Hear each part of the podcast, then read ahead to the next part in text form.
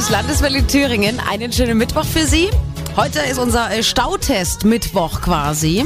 Äh, gestern haben wir nämlich vor allem viel gejammert wegen der hunderten Baustellen in Thüringen und äh, vor allem auch denen in der Landeshauptstadt Erfurt. Heute beweisen wir, dass das Jammern seinen Sinn hatte. Oder wir widerlegen es, je nachdem.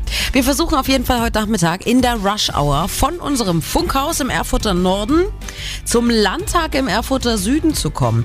Einer mit dem Auto, einer zu Fuß beziehungsweise mit äh, öffentlichen Verkehrsmitteln und der Kollege Lukas Roschka mit dem Fahrrad.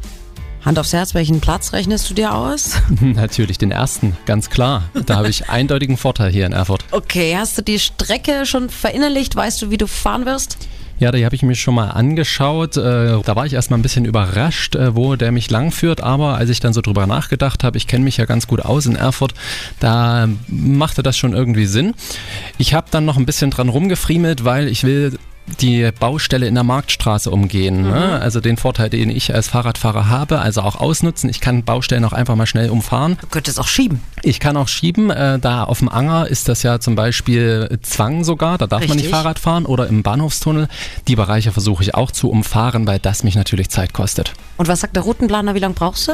13 Minuten. Äh, allerdings, wenn man so auf die Strecke so das berechnet, welche Geschwindigkeit der einem so rauswirft, da bin ich schneller, denke ich. Okay, also hohe Ambitionen bei dir. Was wird der größte Stolperstein? Also wo könnte es werden für dich?